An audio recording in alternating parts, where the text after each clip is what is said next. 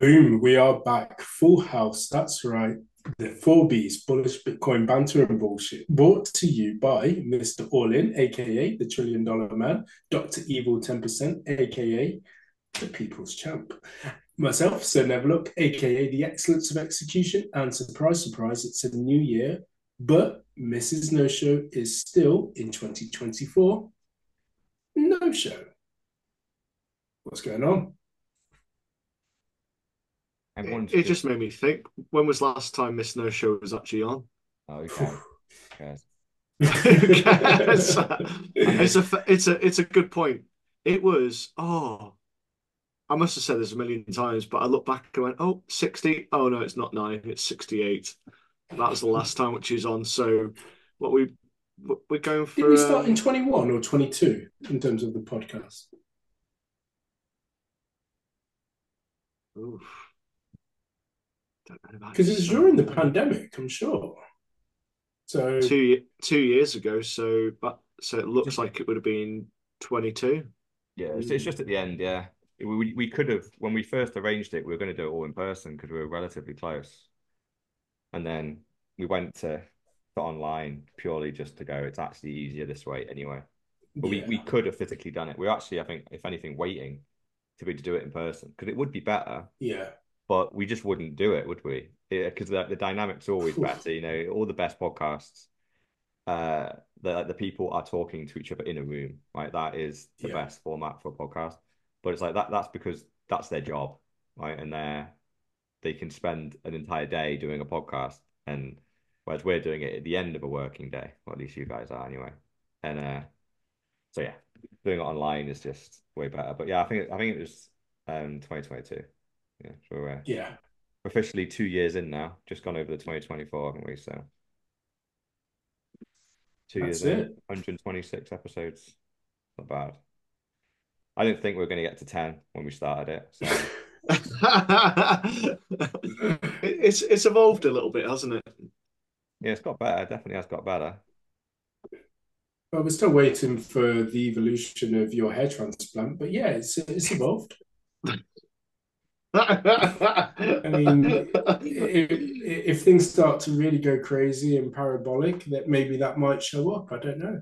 Uh, it's just not. We, we, saw each other over Christmas, and uh, I saw your son with a full head of hair, and I thought, hmm, so that's what a young Doctor Evil ten percent used to look like.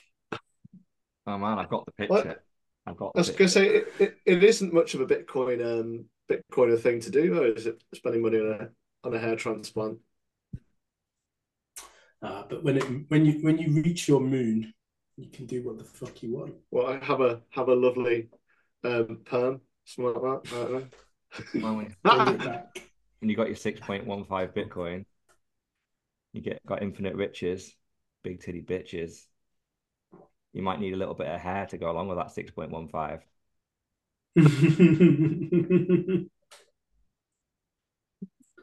Oh, I just, yeah, I, am not convinced I would. Not convinced at all. No, neither am I actually. Um, but yeah, far too tight for that. uh, I'm not sure it would do any do any good. I think you're just too far gone. Um, but talk, talking about memes like um, a six point one two five, we've got the first story of the week, which was um, which we have three greens and a red.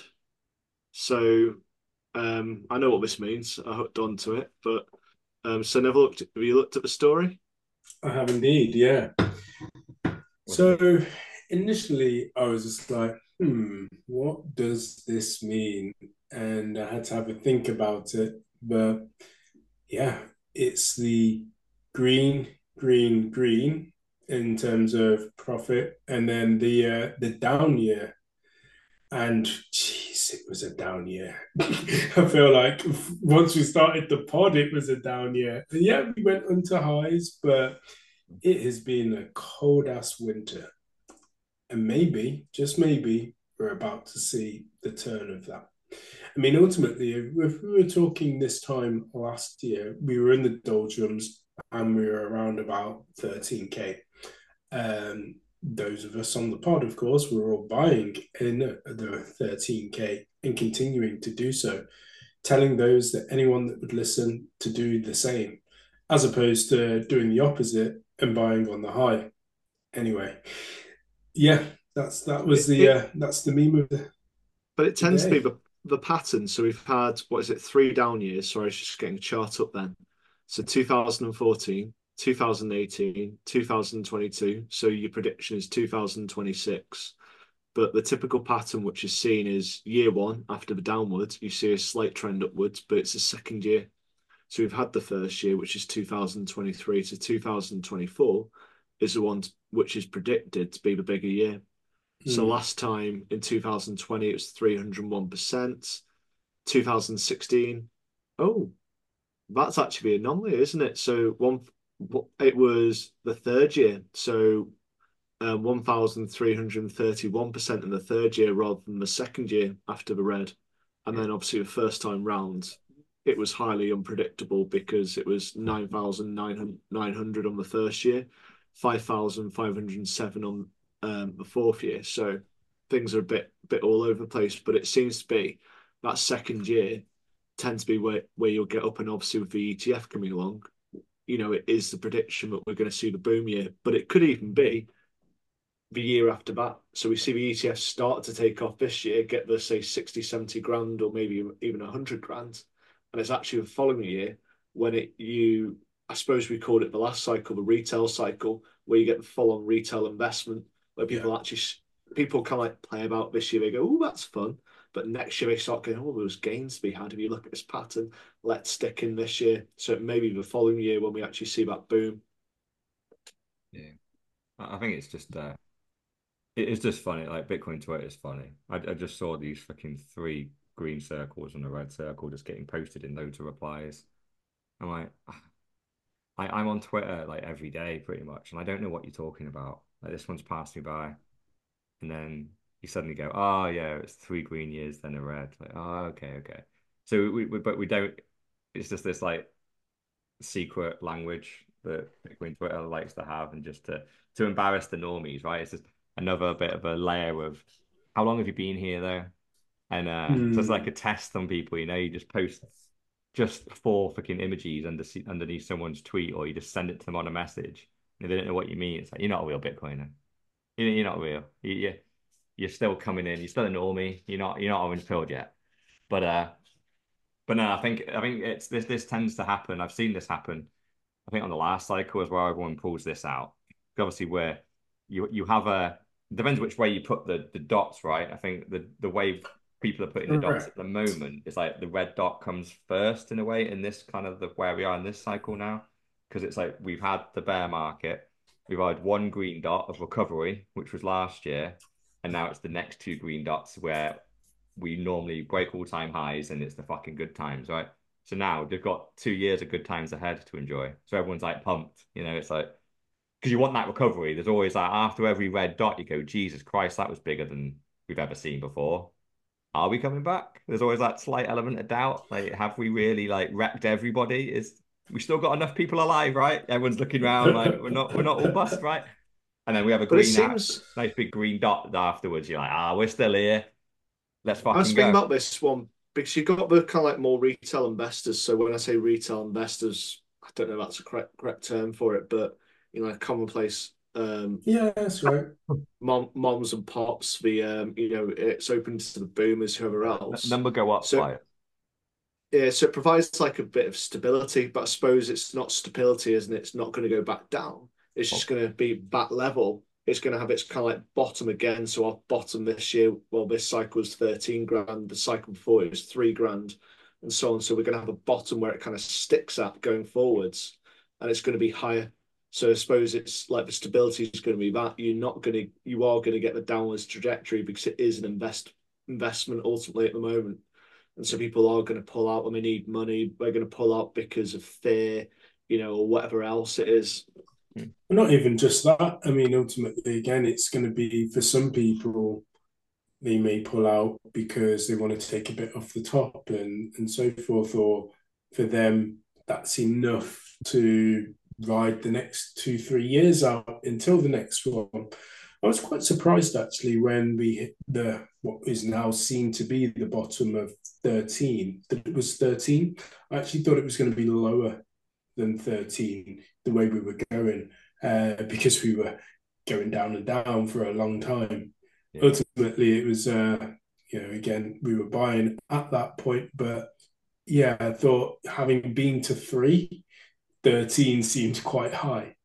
Yeah, well, the, the, the this this cycle did break the model because every previous bull run, the the red dot of the bear market afterwards never went below the previous cycle's all time high.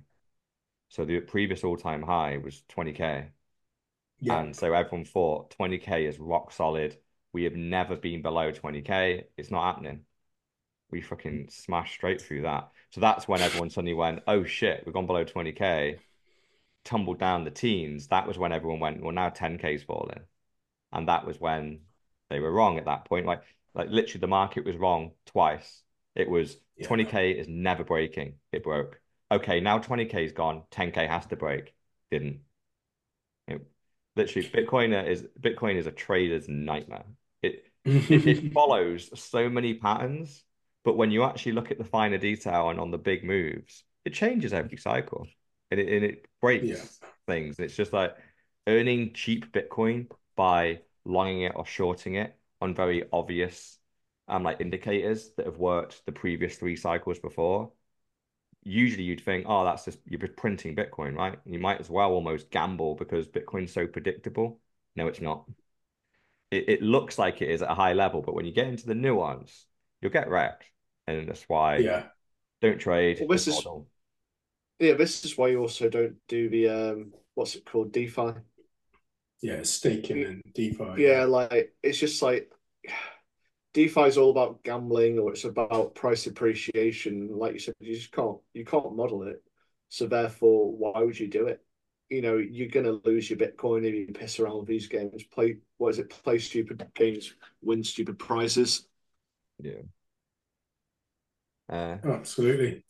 But yeah, we all right. Well, I guess that also leads us on quite nicely into the next story as well, in terms of crossing the chasm. So, for anyone that's new and just tuning into the podcast, so all of the stories are linked in the show notes, but essentially we've got um, a picture of what is known as, I guess, the the the trajectory of Bitcoin or no, no, sorry, tech enthusiasts and where Bitcoin is in this world of technology. So at the very beginning, you've got innovators, and then it moves on to visionaries, and in between visionaries is what's called pragmatists. And we feel as though right now we're on that uh, that chasm of moving from those early days of Bitcoin as Bitcoin just recently celebrated its 15th year, going on to pragmatism, conservatives, and, uh, and skeptics as well, or in terms of early majority, late majority, and the laggards as well. So, um, what do you, what do you guys think about this? Do you think that right now we are on the we were in the early adopters camp, moving into the early majority camp? I think the early um, majority might come and be ETFs approved. So that's really what happens over the next month. Because I think that really puts it into the mainstream. You know, we talked about the retail um, cycle, which was two cycles away. We talked about the last one, which was things like company balance sheets, and then also, um, um, well, El Salvador Countries. Yeah, country adoption we're just browsing um, Mr. All-In's um, Twitter now. Yeah. um, but the thing which really throws me is, or rather, I think discredits it is the percentages below. Because if you're going to go with those percentages, you would say that's as a world population. Because ultimately, the aim of Bitcoin is to displace the US dollar. So, has 13.5% of the world's population adopted Bitcoin? No, not even close. Yeah, so it put us back in innovators really. But I think if you take away the percentages, the curve's probably not not wrong. It's just the fact that various people won't be adopting it until it's you know fully fledged. Yeah, it's one of those where I think I think you I think you're spot on really. I think it's almost um Bitcoin's a bit of a unique one, isn't it? Where may, maybe there's a lot of people so close to buying. We are in that early adopters because like the majority of people have heard of Bitcoin right now, and Mm. they and there is 200 million people estimated to be proper Bitcoiners in the world.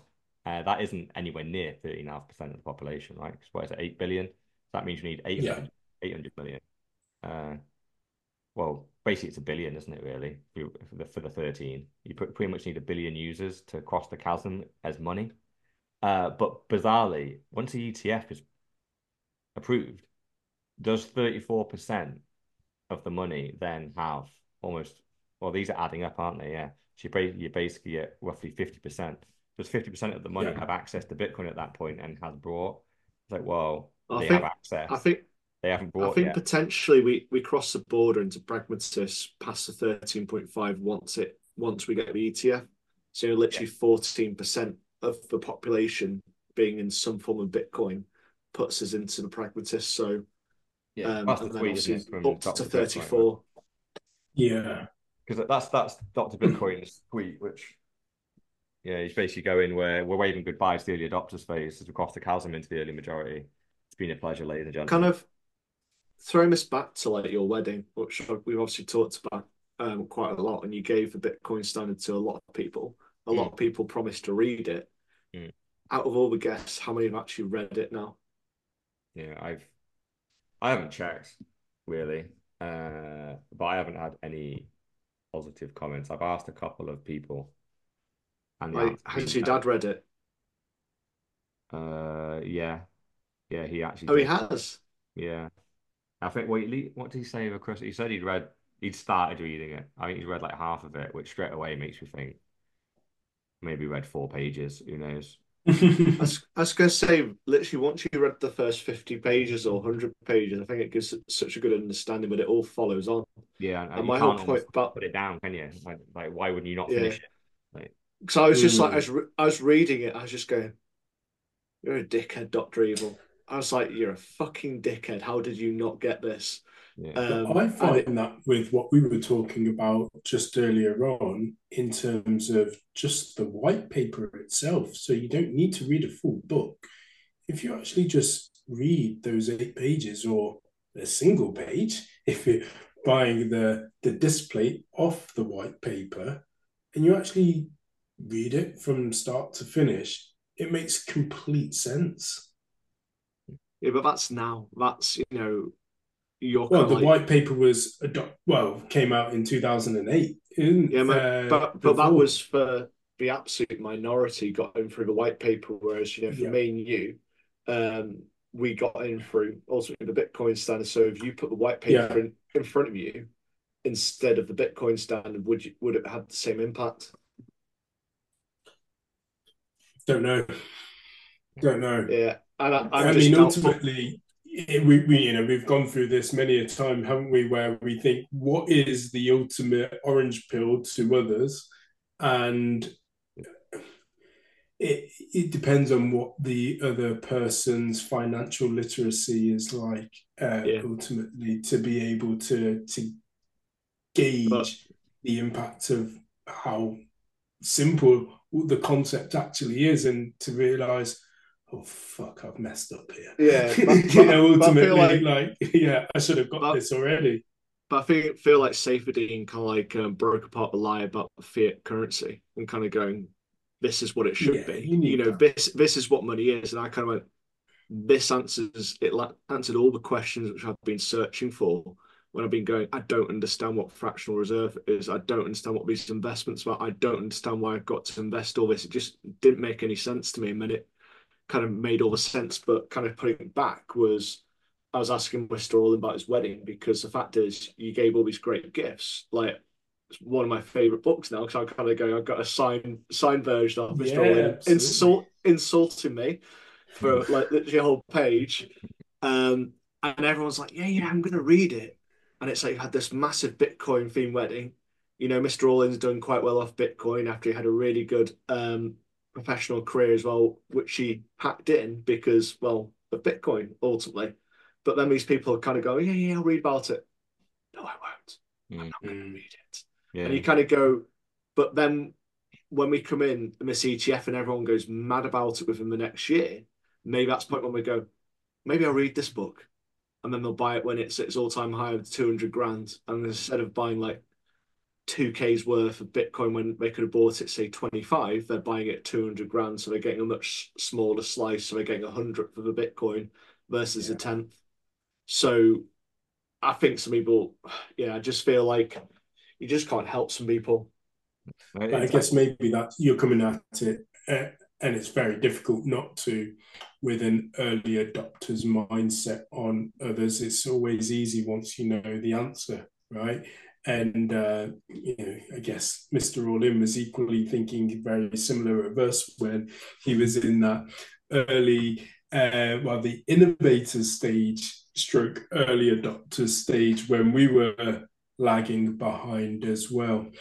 And what's also interesting is probably the fact that there's invisible ink in your copy of the Bitcoin Standard, which kind of berates you even more throughout the book. Mr. probably is. I think on every single page, turn the lights out and just, just get say, the magnifying glass. Every single page is probably just a dick pic. Yeah. yeah. You're just yet to see that. That's all. Just just put the black light on it. Yes. So, like, in answer to this one, I think, you know, we could approach it. We're not there yet because it insinuates yeah. that, what is it, 13.5 people at the bare minimum have taken on Bitcoin and then up to 34. So, I think we're still in innovators, early adopters, maybe, and we can maybe hit early majority when the ETF gets underway, when it becomes part of everyone's pension. Well, I, I still maybe... think I still think really, really early because ultimately we you were talking about the ETF a lot, but we're only on to what our fourth halvening as well, and I feel like maybe if in the the course and the life of Bitcoin, it actually has to be the life and cycle of the average human. So it has to go a lot longer in terms of a an actual piece of technology. So, you know, Bitcoin is only in its 15th year. And then equally, it's going to have to also uh, add a lot more. Yeah. Yeah, it's one of those, isn't it? It's, it's, um, I think we'd have a lot more people in if there wasn't the whole crypto space, which, which to a certain extent, that was, I, I the reason why I gave out the books probably almost threefold. It's like number one, I was looking for something to give anyway. So everything else was just crappy. And then that was a great thing that I really loved. And I thought people would actually appreciate and maybe it's something they keep. Whereas everything else was just going to be gimmicky. So I'm like, I want to do something proper. So that was the main reason. But then the other two reasons really was hopefully I do orange pill some people. Um, but then secondary, it's well, who knows when I orange pill them or when they start to look into this more. And the fact that I've given them the best book you can possibly have and put it in their hand and signed it for them, and hopefully they put it on a bookshelf somewhere. So hopefully it just stops them shit coining, right? It stops them going into mm. so many people, right? Um, they they get into Bitcoin, they're actually time, their ego comes and they go, oh, "I'm too late," and then some dickhead on Facebook or Twitter or Instagram will tell them, if you got a problem with money, hate inflation, too late to Bitcoin, are you? Buy my shitcoin. It's even better, faster, and they will fall into that. And hopefully, like the people that I know now that came to my wedding, when they get when that message comes into their head, they might go, "Hold on, I'll read the Bitcoin Standard." And if they do, it will save them from that scam, and they'll they'll save a couple of years of their life getting scammed and losing their money before they find Bitcoin again at the end. So I think that's why yeah, that's think... why adoption's so slow. I think people come into Bitcoin, think they're too late, go in shitcoin for a couple of years, get wrecked, have to build up the money, then they end up Bitcoining properly. It's like, Jesus, that's a five year onboarding once you're in.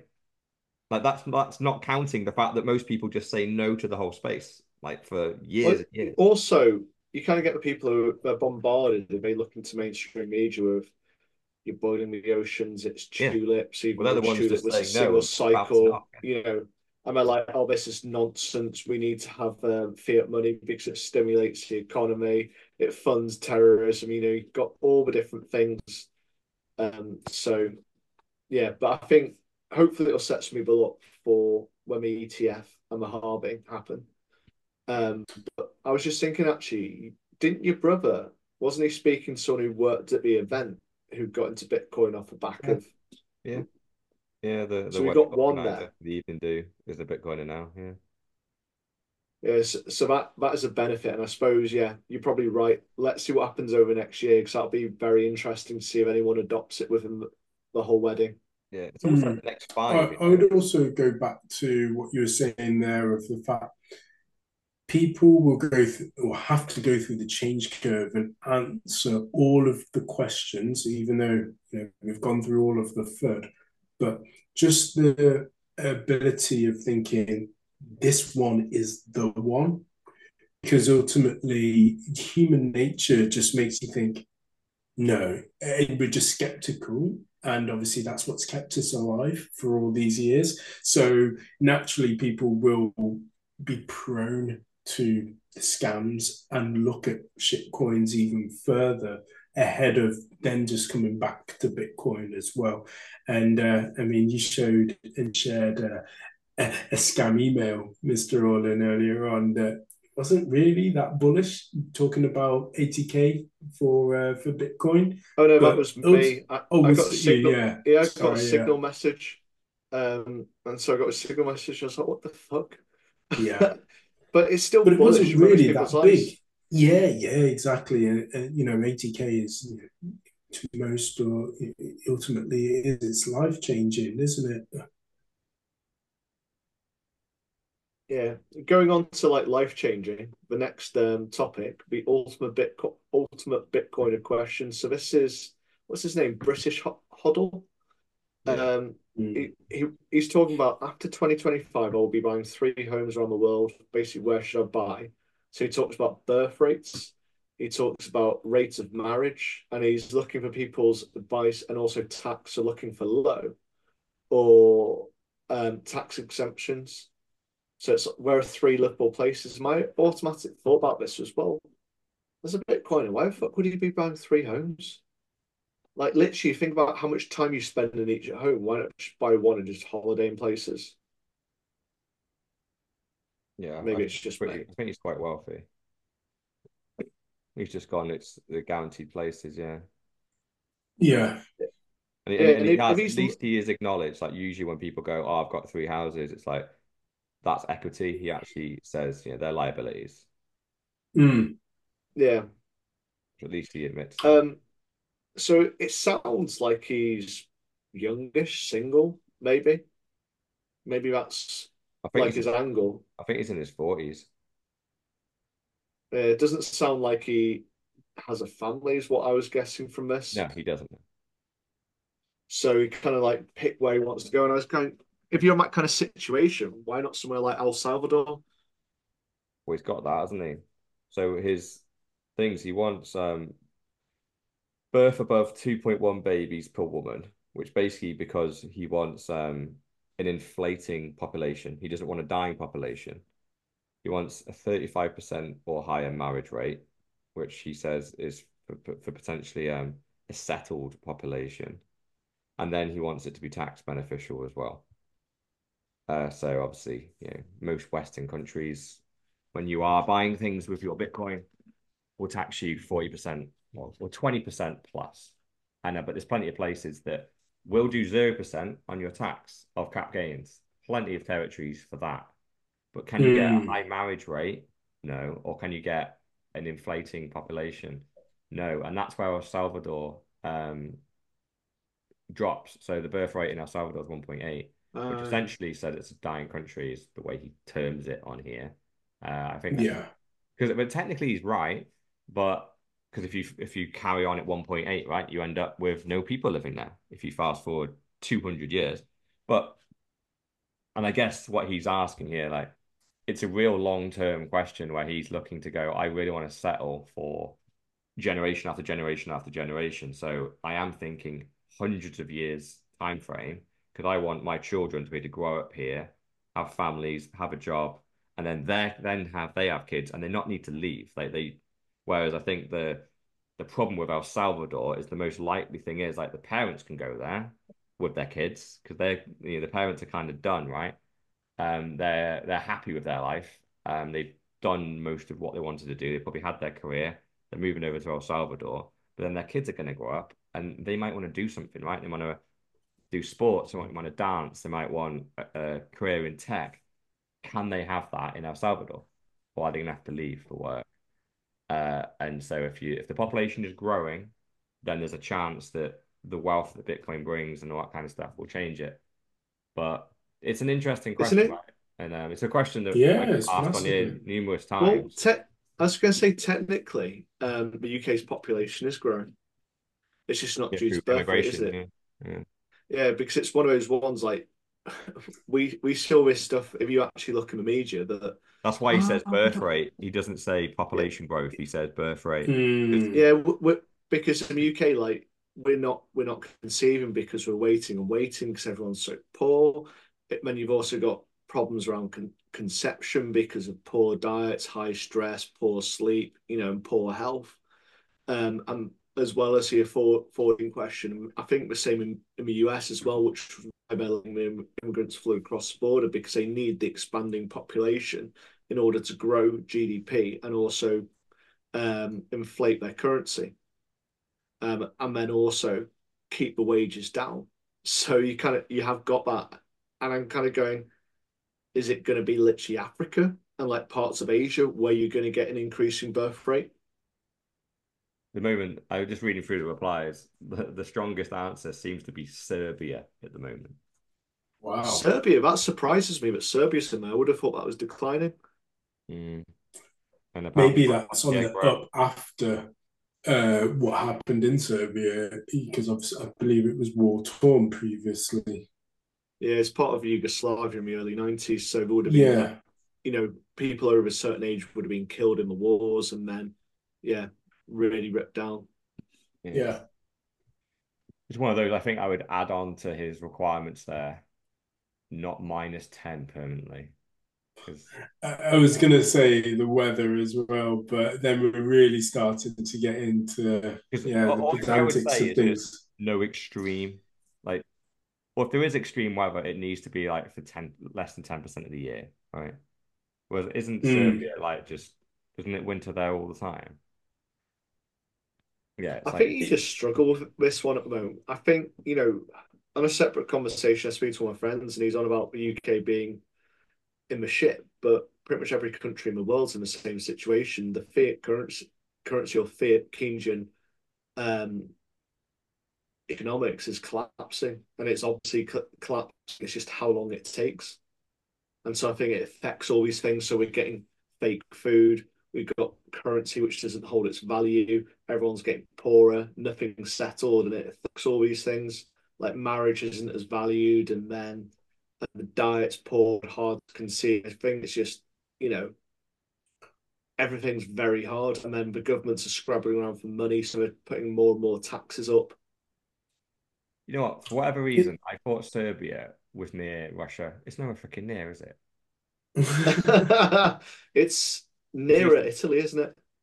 Yeah, yeah, and Montenegro is just off the coast of Italy, well across the Adriatic Sea, Montenegro, and then Serbia borders that. Then you got Kosovo and near Bosnia, Romania, Hungary, Bulgaria, all surrounding. So yeah, so the climate in Serbia is moderate. So I, I in my head, Serbia is Russia, right? It's just fucking freezing. Yeah. It isn't. It's I don't much further south than I thought. So Serbia. I don't just... know what it's like as a country. I've got no idea what it's like, you know. So I think all the kind of like Balkan countries are meant to be nice, but I don't know what it's like saying like crime, you know, what's what's it like in those kind of statistics. Yeah, I don't know if it's one of those things because obviously I listen to a lot of podcasts on Bitcoin, but this is kind of like a question which I've seen answered previously uh, on YouTube, but it's more from a where should I go when World War Three happens, as opposed to the good of when Bitcoin goes to hyper Bitcoinization and having the ability to up and leave and live somewhere. And one of the key points was um, education as well. So whilst he's got um, the marriage rate and and so forth in terms of the tax rate, education is a big one as well. Just having a look at crime crime rate. So mm, um, top Venezuela, Papua New Guinea, Afghanistan. Oh, this is just the top ten. Haiti, South Africa. I didn't realize South Africa was so high. Honduras, Trinidad and Tobago, Syria, Guyana, Peru, and I think it used to be um, El Salvador was leading the pack at one point, wasn't it? So that seems to have turned it around quite quickly. Mm. I'm just seeing if I can get anyone. What, 33 worst or best? Worst. Oh, God. oh, yeah, here we go. I've got.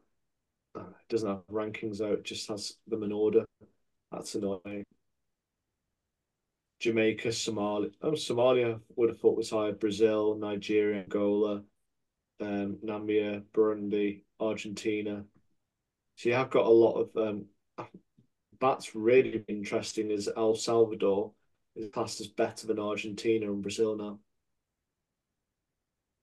Um, once upon a time, being yeah the number one. Yeah, it looks it looks about twentieth or so in the crime index, um, but I can't be exact. And then what's what's rated top? Let's have a look. Oh no, there's just a load of blanks where they haven't got the statistics. Qatar, United Emirates, Taiwan, Oman, so a lot of the Middle East, I think, where they just have zero tolerance, yeah, um, which well. is which is really interesting because um, everyone's criticised El Salvador's approach to gangs, and the fact is that somewhere like Qatar, United Emirates, they just wouldn't tolerate that at all, would they? They'd all be locked up and killed. Um, so the fact they're following something which has got the lowest crime rate um, yeah, very very interesting. So it all all seems to be Middle East, but I'm guessing Middle East um, may have laws which tolerance appreciate. yeah, that's the thing. Like low crime rate is good, but if just speaking out against the current prime minister or president gets you beheaded, then that's not good, is it?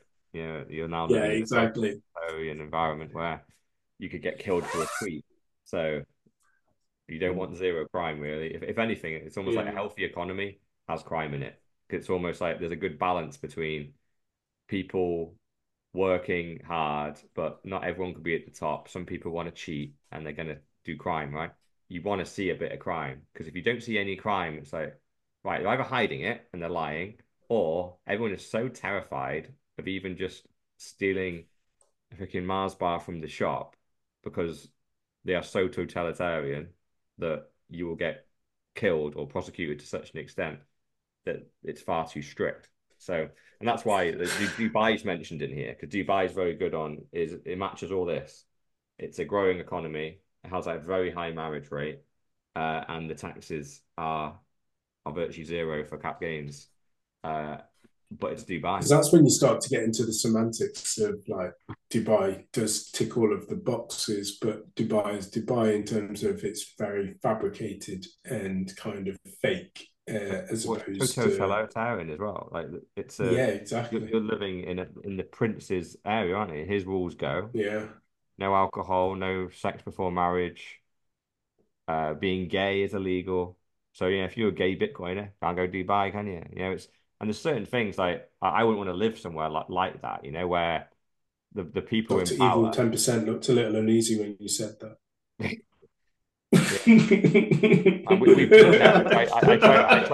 we've been there together, and I tried to hold his hand going down the street, and he shit himself. He thought we're going to get arrested. I was like, "Baby, don't be like that." prancing, prancing around in your skin tight shorts. Um, yeah, I mean, we, have seen the footballers have gone across to Saudi and they've all started to try and come back now, haven't they? Jordan of Arabia.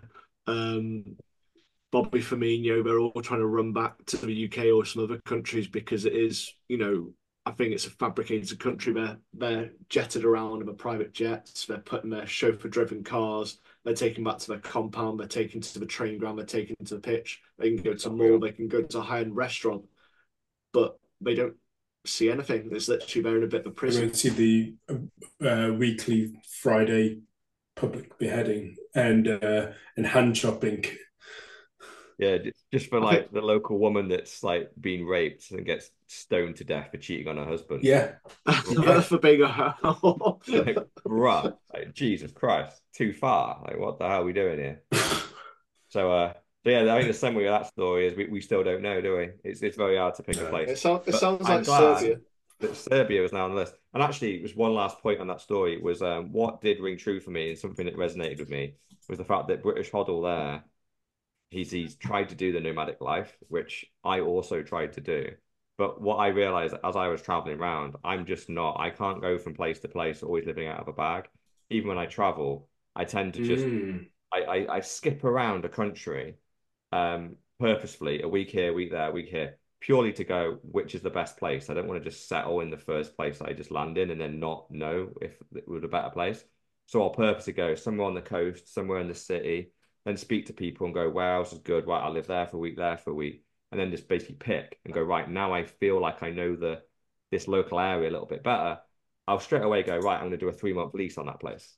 And uh, without me even realizing it, it's like I'm not being a nomad now. I'm kind of moving in to this and uh, whereas, and because in reality, like the nomadic lifestyle is not for me. I do like routine. I like knowing where my stuff is. I, I like to know where, where I'm sleeping tonight, what my shower, how it works, where my food is, all the, I like, you know, where my laptop is. I like everything sorted. And if I don't have that, I'm always thinking it through. So yeah, when I was going from week to week, for me, they were like, okay, that's fine. But I straight away, I'm not sure what I'm eating tonight. I'm not sure I'm sleeping. All these things are in flux, right? Because everything's new. You're, you're somewhere new and you're figuring everything out on the fly. And then so I would always crave going, right, settle down as quickly as you can, learn this country, find the best place, and just live there for three months and it, just figure out the best place. If not, move somewhere else, do that for three months. And well, some people love being nomads, and the reason why he's done this tweet is obviously we know that like it's very like it's very hard to know. It, it reminds me of when lockdown was happening, and I didn't know where to go. Like, where can I go to avoid lockdown? because I might as well if I'm going to move to a country that gets locked down when I move there. I'm now in rented accommodation in a country that maybe I don't even speak the language and still locked down. I might well as not have left the UK. So I eventually found Sweden and was right, but that took six months to know it. Everyone had to lock down and reopen just to know which country wasn't going to break. So in that instance, Sweden was the literally the only option. Everywhere else locked down, and we're, we're basically in that cycle now with Bitcoin, right? Where it's like who's going to be friendly to Bitcoiners? And there's some mm. countries that are showing their hand a little bit, but you go, yeah, but if you're put under pressure, do your, does your friendliness yeah. go away? Because I don't want to set down roots somewhere that the goodness goes. And, uh... you've had you've had El Salvador, and obviously it's a developing country, so it's and then it's dipping population. You've had Central African Republic, which then um, went back on it um, when it's made Bitcoin a currency. Then you've had, was it Prospero, something like that, which is the Thomas port somewhere off South America. Then Madeira, I think there's an island in Croatia which we covered on the pod at one point. And there's there's little bits everywhere which are like ports and like principalities. But like I said, if push came to shove, they could lock. They may may have to follow their like leading country.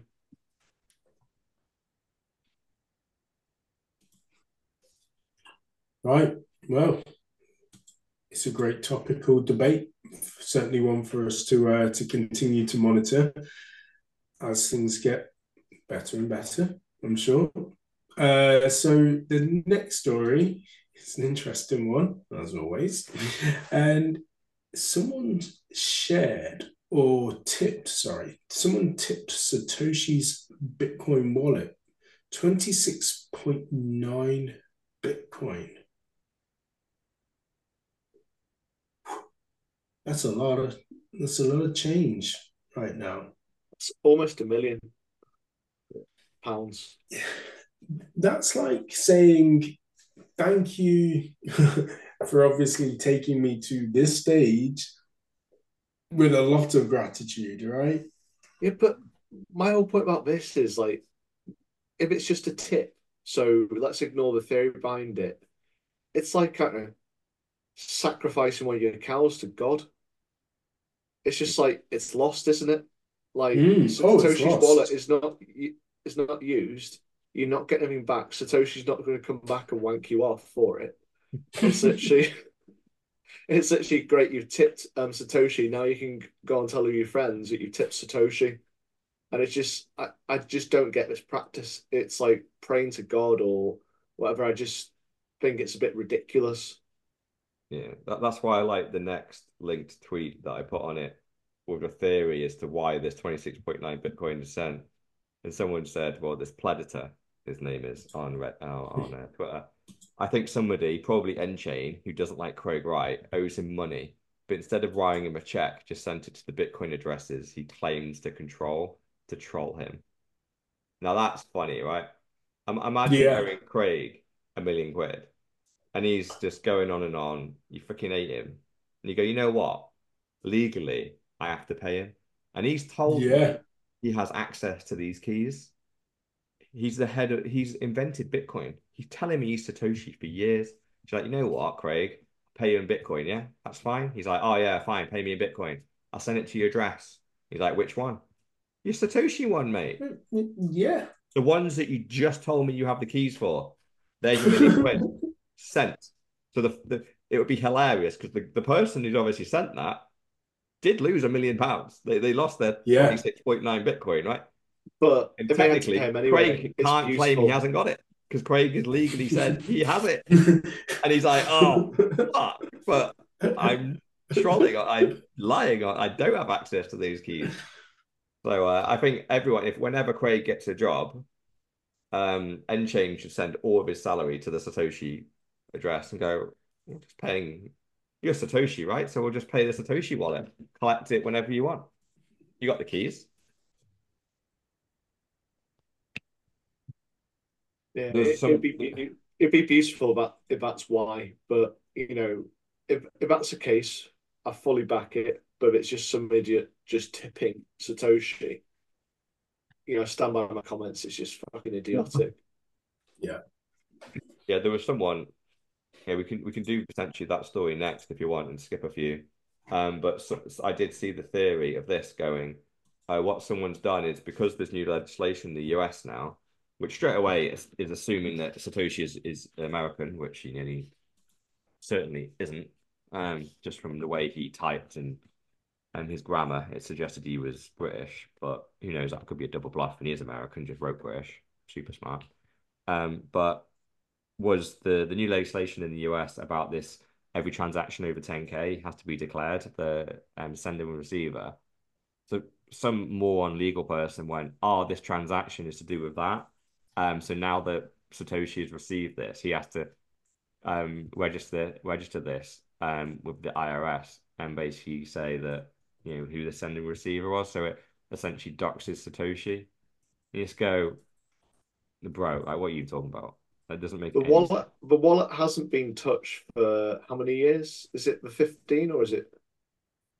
Yeah, 15 years, yeah. It's Yeah, so he's barely going to come out and go, "Oh, um, I've got a million here. I'm going to come out for your twenty six point nine Bitcoin." I know he literally has a a- million Bitcoin in there. Like a million Bitcoin Yeah. and he's But- but something with them 26. Yeah, that twenty six is going to tip me over That's I've got a different- make me dox myself. Yeah.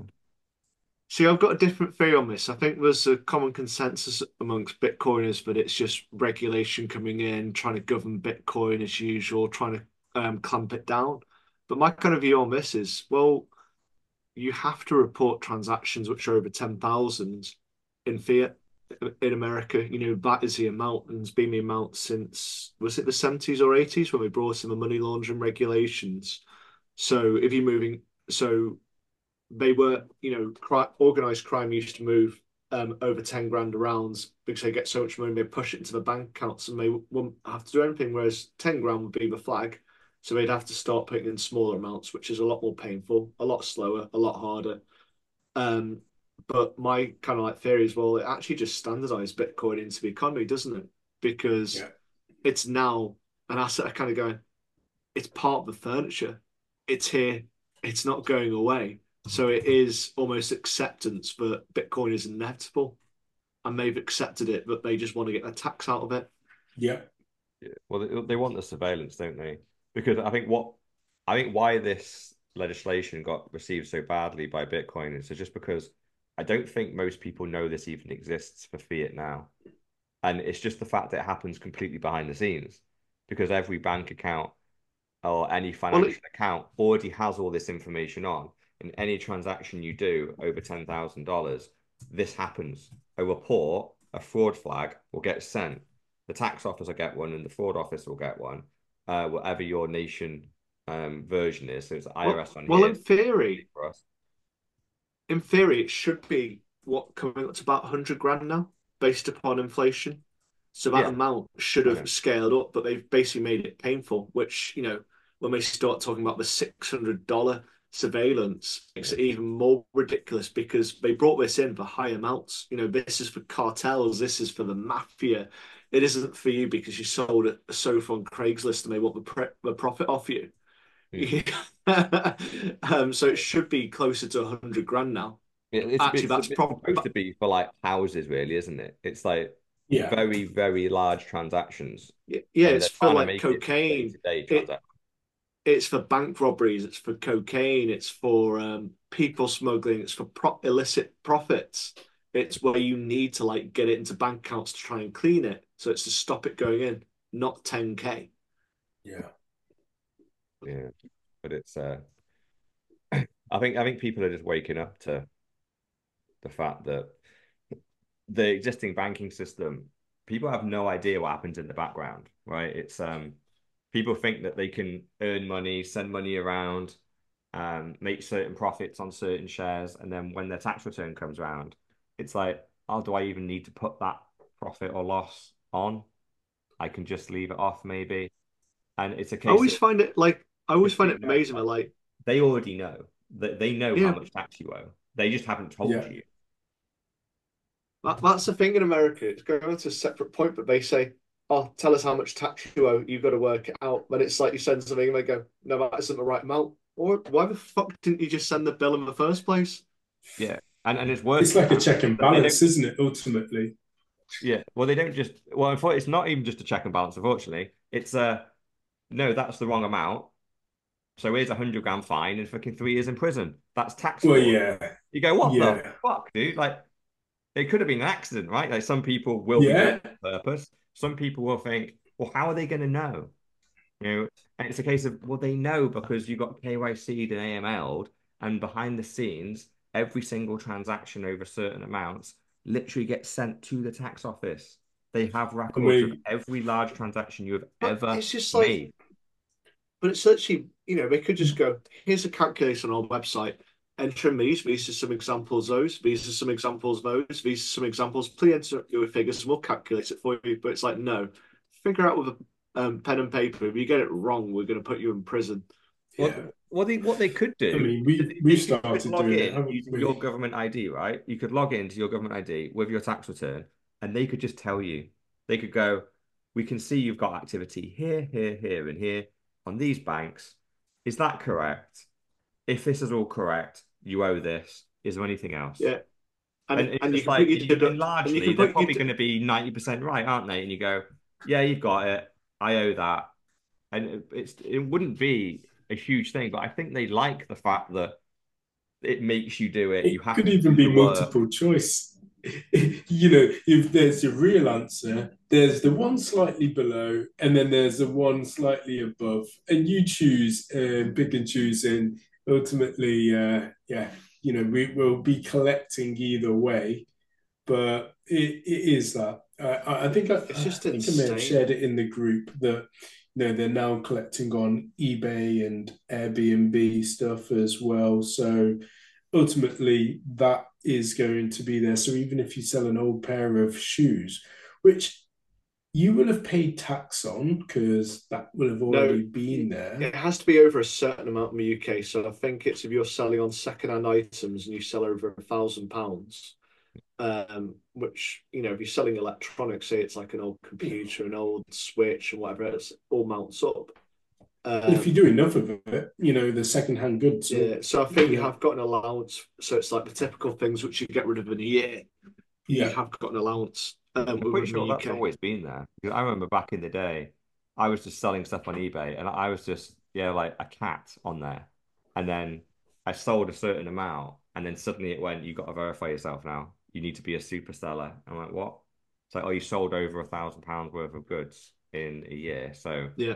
It basically means, oh, I got a KYC myself, and I didn't know it at the time. I was like 23 or something, but it, it, I'm pretty sure like the whole KYC and AML rules have always existed. Maybe they've just been even more strict, like in recent yeah, times. Maybe it's, but it wasn't not really.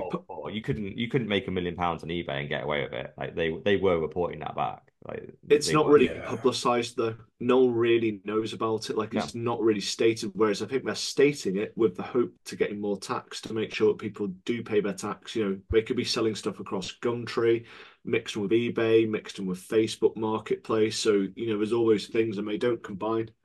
Yeah, yeah. But I do like Marty's article here, right? Because it it, it it does just laugh in the in the face of it. Because I agree with what you're saying, right? Because like, the, the rules that exist in fiat are just being rolled out to Bitcoin. So actually, this isn't necessarily an attack on Bitcoin. It's just almost like accepting it as a genuinely financial instrument that should be just regulated the same as what fiat is. So it's just bringing it into the norms. But we shouldn't accept the norms.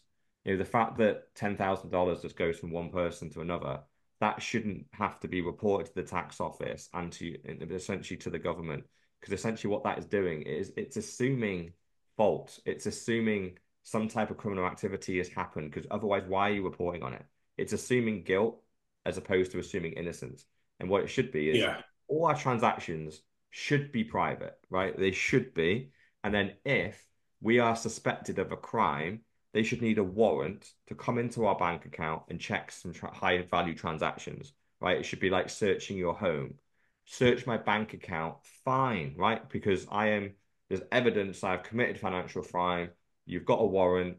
In that instance, I go, okay, you you now have access to my bank account, so you can see what I've been doing because you think I'm guilty of tax fraud and I've underpaid my tax this year. You want to prove me wrong? Fine. But that isn't the world we live in.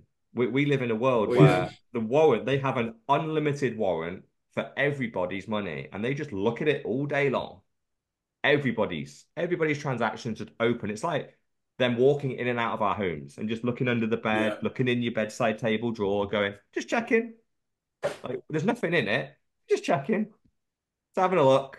And then well, they just wander you, out again. You, and you go, You're right. fuck are you, you doing? End, you end up we we've ended up with an over ever expanding government just basically become overarching because we've allowed it to expand. You know, literally you're paying 50% in direct taxes to the government. And you can go, oh, you have to pay more council tax this year. Why? Yeah. Uh, because we've overspent. And it's just like, but I'm already paying fucking 50%. Fuck off. And I'm also paying another 20, 30, maybe even 35% in second second hand um, tax because I'm buying all these things which have got taxes on them as well um, and then they're getting taxed all their employees and so on. So you end up with this literally um, like knock on effect, but you know barely any any money out of your pound is actually paying for a product anymore. And we've just uh, this is you know part of where I just go. They talk about in the UK, but oh, BNH is, is collapsing. Like, well, how? How we give it so much money? You know, we give it so much money. We give each department so much money, but we're ending with councils going broke like Birmingham. We're ending with the NHS not being able to treat people with heart attacks within eight hours, and it's just like, and you know, this is a result. We've ended up with these these supersized governments when it should be an absolute. You know, the government should be responsible for maybe setting up schools, maybe collecting your bins, and making sure the roads built, not for fucking surveillance and not for all the shit which we're ending up paying for. Well, well, and it's just fiat world, isn't it? But it, yeah.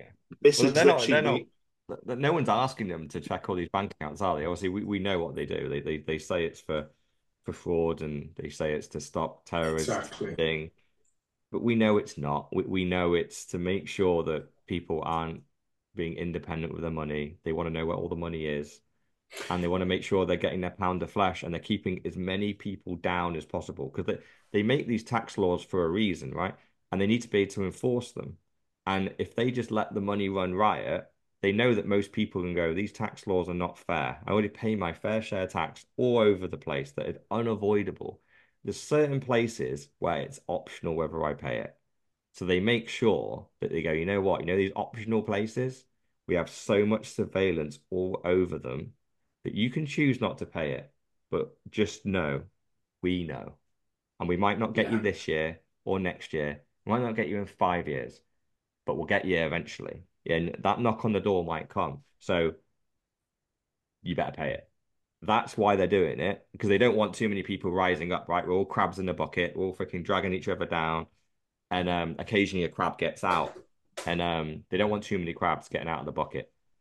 Uh, so, so that is fundamentally I used to, I totally agree, and I used to buy into the narrative previously before as well because I've been using eBay since uh, 2002, and I thought uh, when they used to say once you get to 10 items or more, we need to verify you because you may be um, you may be selling stolen or fraudulent goods, and it's again Terrorist it's like, oh, financing. yeah.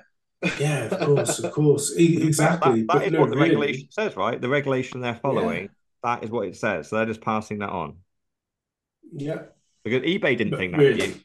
They were told no, they had to think that. eBay would let you fucking Yeah. sell on there unverified forever. They didn't want to put that friction in, which is why there was no friction Yeah. in the beginning. They're like, we just want people to buy and sell.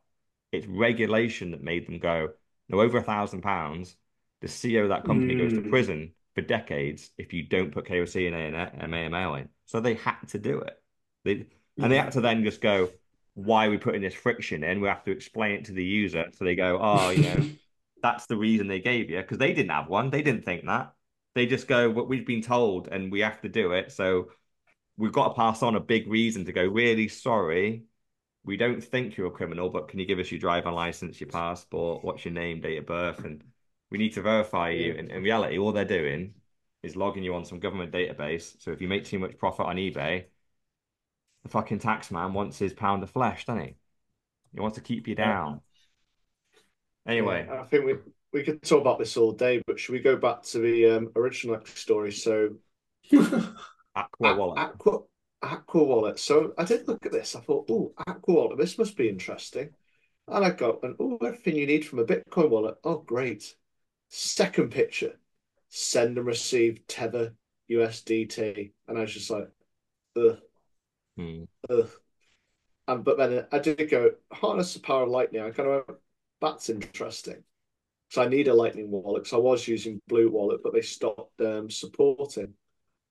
So for me, I kind of am thinking I have to suck up that they deal with Tether and um, maybe download this myself so I can have um, some sat sitting on my phone on my person when needed, maybe to tip people like um, Marty Bent because Yeah. he doesn't want to be flipping burgers. Yep.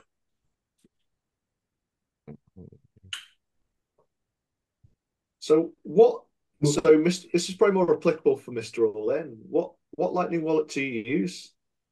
I use I use Blue Wallet. Um, that works really, really well. That's the one I've used for all my Bitcoin lessons. Every time someone completes that, I send them some I thought, sats I thought you couldn't use it, or is it because you've got a Lightning node? You can use it. What do you mean? Why can't? Why couldn't you use it? I thought they were stopping support or something like that. Um, no, weirdly, I think they were stopping support for your own node.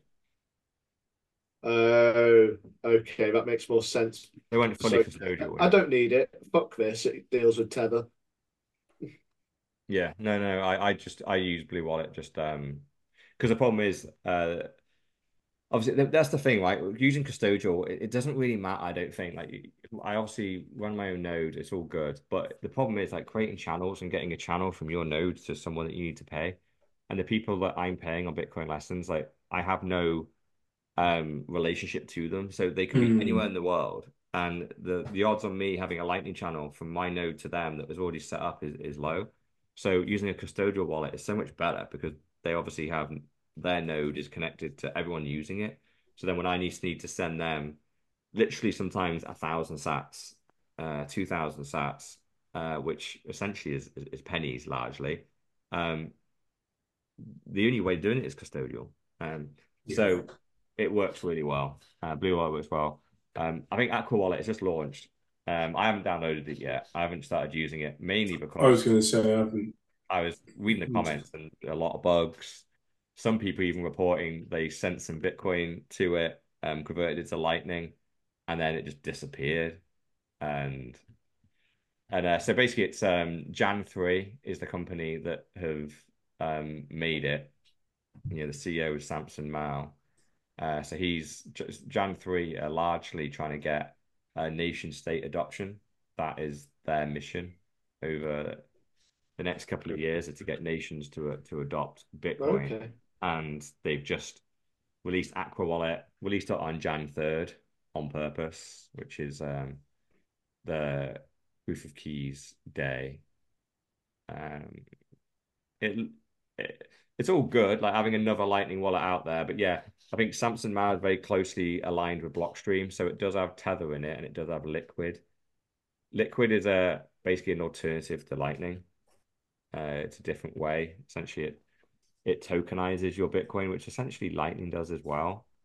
Uh, it's not real Bitcoin once you go to layer two. It's essentially you're using a token, and you could almost call it a shitcoin, but it's a shitcoin one to one with Bitcoin, right? Because it has to be, right? It's because you're not trading on the main chain. So, Mm. but you are um, kind of reserving some coins on Bitcoin and going, no, no, no, these are unspendable because these they're being tokenized over here on layer two. So, say you had your thousand sats on Bitcoin layer one, I, I kind of gray them out and tokenize them as a thousand sats on Lightning. I send them around on Lightning. I send them to my person. Eventually, those tokens get stamped into a transaction some point on the main chain. Um, as part of a much bigger transaction because I didn't pay the fees, right? The fees would have been way more than the transaction. Uh, so eventually that happens, and then when that transaction happens, it comes back to my grayed out Bitcoin and goes, "Oh, these grayed out Bitcoin, the, those thousand tokens, those thousand satoshis just got spent over here. So these are now gone. They get moved over here. They went in that transaction. It's all kind of it. it it sounds kind of shitcoiny, but that is what layer two kind of is, right? Um, and you've got uh, Liquid, which does something very similar, where you essentially send it Bitcoin, and it essentially tokenizes your Bitcoin and allows you to send it, and it's a comp- it's it's a competitor to Lightning, run by Blockstream, which we all actually have direct access to it because Blockstream make Jade, and I'm sure if you've been setting up your Jade, you you've seen Liquid on there, and uh, so essentially, it'd be nice for Jade to also support Lightning because like this Aqua wallet, it supports Bitcoin. Tether is in there because you know what, like for a nation state, I kind of get what Samson's doing here. You got your Bitcoin, then you got so Bitcoin is layer one. You got your two layer two solutions. So you got Bitcoin Liquid and Bitcoin Lightning. And then you do have Tether in there as well. And you go, if you are really risk adverse and you kind of want to be pegged to fiat for a bit, but you want to stay in the Bitcoin land, shove it in Tether then. And essentially you're pegged to the US dollar. I, I get maybe for fucking nation states and stuff, maybe they don't want to have their full allocation, fucking 100% Bitcoin straight away. So I get it. Maybe it's a, and maybe it's a trader's wallet as well. You know, like obviously like people trading in and out of various things. If they want to trade Bitcoin's highs and lows, if they think they're good at that, you can within this wallet, you can have Bitcoin, trade it into Tether if you think it's going to down, and then once it's down, like you, you think it's going to peak again, you trade back into Bitcoin. Okay, okay, maybe. I've heard a lot about Tether and not really looked into it much, but from a from a privacy perspective, I've heard that it is, of course, the better shitcoin uh, that's out there ultimately because when people try to use the FUD of Bitcoin being used by uh, drug addicts or you know uh, people using it for illicit transacting in funds, then I always say, well, it's not because everything is super transparent and on the blockchain. So uh, yeah, maybe maybe there is a use case for certain alternative shit coins that are out there. Are you, you're not getting confused with Monero, are you? Mon- this isn't Monero. No, no, no, no. Tether's just purely it's it's just as open as all the other coins. It's just a stable coin. So it's, okay, it's pegged to the US dollar, so it won't go up or down in price, is what it means. It has no privacy, okay, it has no additional privacy or security on it. It's just the you, you're basically trading into dollars. You're you're back into cash, but you're not. yeah, You're yeah, not in- you're not in fiat land. You are still in Bitcoin land by trading into Tether. So it's very easy to switch back into Bitcoin with minimal fuss.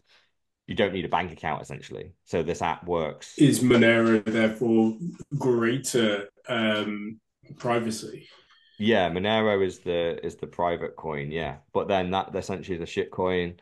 We don't know the supply. It has variable price. You you wouldn't trade into that as like a stable place that that you that Mm. trade you're making, right? You're, you're you're trading into a shit coin there. It's a yeah, yeah, exactly. Whereas Yeah, with, with with Tether, you you're trading into okay, Bitcoin's done its thing. I think it's gonna come pull back. I'll trade into Tether, which essentially is to trade into cash, sit out, let the the pullback happen if you think that's going to do that, and then go back into Bitcoin later. Yeah. So it's it's essentially selling into cash. That's what you're doing, but you're selling into a um a, a crypto version of cash. cool. Enough- Um, enough of so Enough about shitcoining. So let's talk about Uh, another shitcoin company then. Yeah, let let's talk about regulations again. Yeah. a new test. So in the UK, we've got to um, pass some tests when you want to trade um, crypto. So whether it's on Coinbase, Kraken, Revolut, or whoever else. So I've I've done this on my Revolut account, and it asks you a series of questions to allow you to trade or ultimately do some trading. So I think you can get them restricted. Well, I say them restricted, but not really that closely monitored. If you answer them saying you're basically high stakes, blah blah blah, this person on Twitter has filled him a questionnaire and you can't place any orders, you can't sell, he can't put um, any um, any um, can't buy, stop losses. sell, basically. Yeah, he can't put any stop his- losses in. His account is frozen ultimately, and so Um, is a strange one, isn't it? Because ultimately, he's probably answered the questions truthfully in terms of his finances, in terms of his knowledge, and Coinbase have therefore said, "Great, thanks for that. We don't think that you're worthy enough to be able to uh, to continue the types of trades that you're doing." And What I as uh, as as Mr. All In is highlighting, absolutely, Coinbase's support is saying lie. Yeah, because I think it asks whether you you earn over a hundred thousand pounds. I think that's one of the critical um, Uh, questions. Is it? Yeah, See, this maybe is why because when, when I first saw this, right, I just went, these questions, they, they are so noddy. Like, no one's got these questions wrong. I nearly got one wrong on purpose. But there is a question in there that says, like, your net worth or, like, roughly how much you trade. And and how many assets you have. yeah, Mm, I do yeah. remember that. And I, and, and I just Yeah. kind of, I, I, even in their list, I downplayed it a little bit, going, I don't want to fucking highlight myself. But it was still, like, not in their early categories. So I was like, I'll just go that one because I don't want to reveal my whole hand here. And uh, so I just went through, and it was a piece of piss. But if it is, if it, so, are they saying then that if you say like the first option, which I think is just basically less than 100k, are you Yeah. just banned? Are you banned from the account if you don't have 100? I don't I don't think it should be banned. I think it's restricted. But this person, he's probably bought quite a lot of Bitcoin, and they're saying you can't buy any bit more Bitcoin this year or within twelve months, and that's my suspicion. And obviously, since it's just been rolled Oh out, it's going to be quite buggy. This.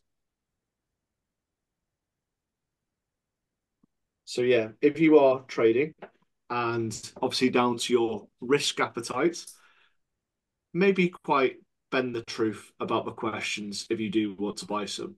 But obviously, we can't advise you to this because this is not financial advice. This is the four Bs where we talk about shit. and we're all conspiracy theorists, but we do have so um, we do have um, Miss No Show, who is our ESG director. Which was another Ponzi scheme in itself. yeah. Um, How dare you?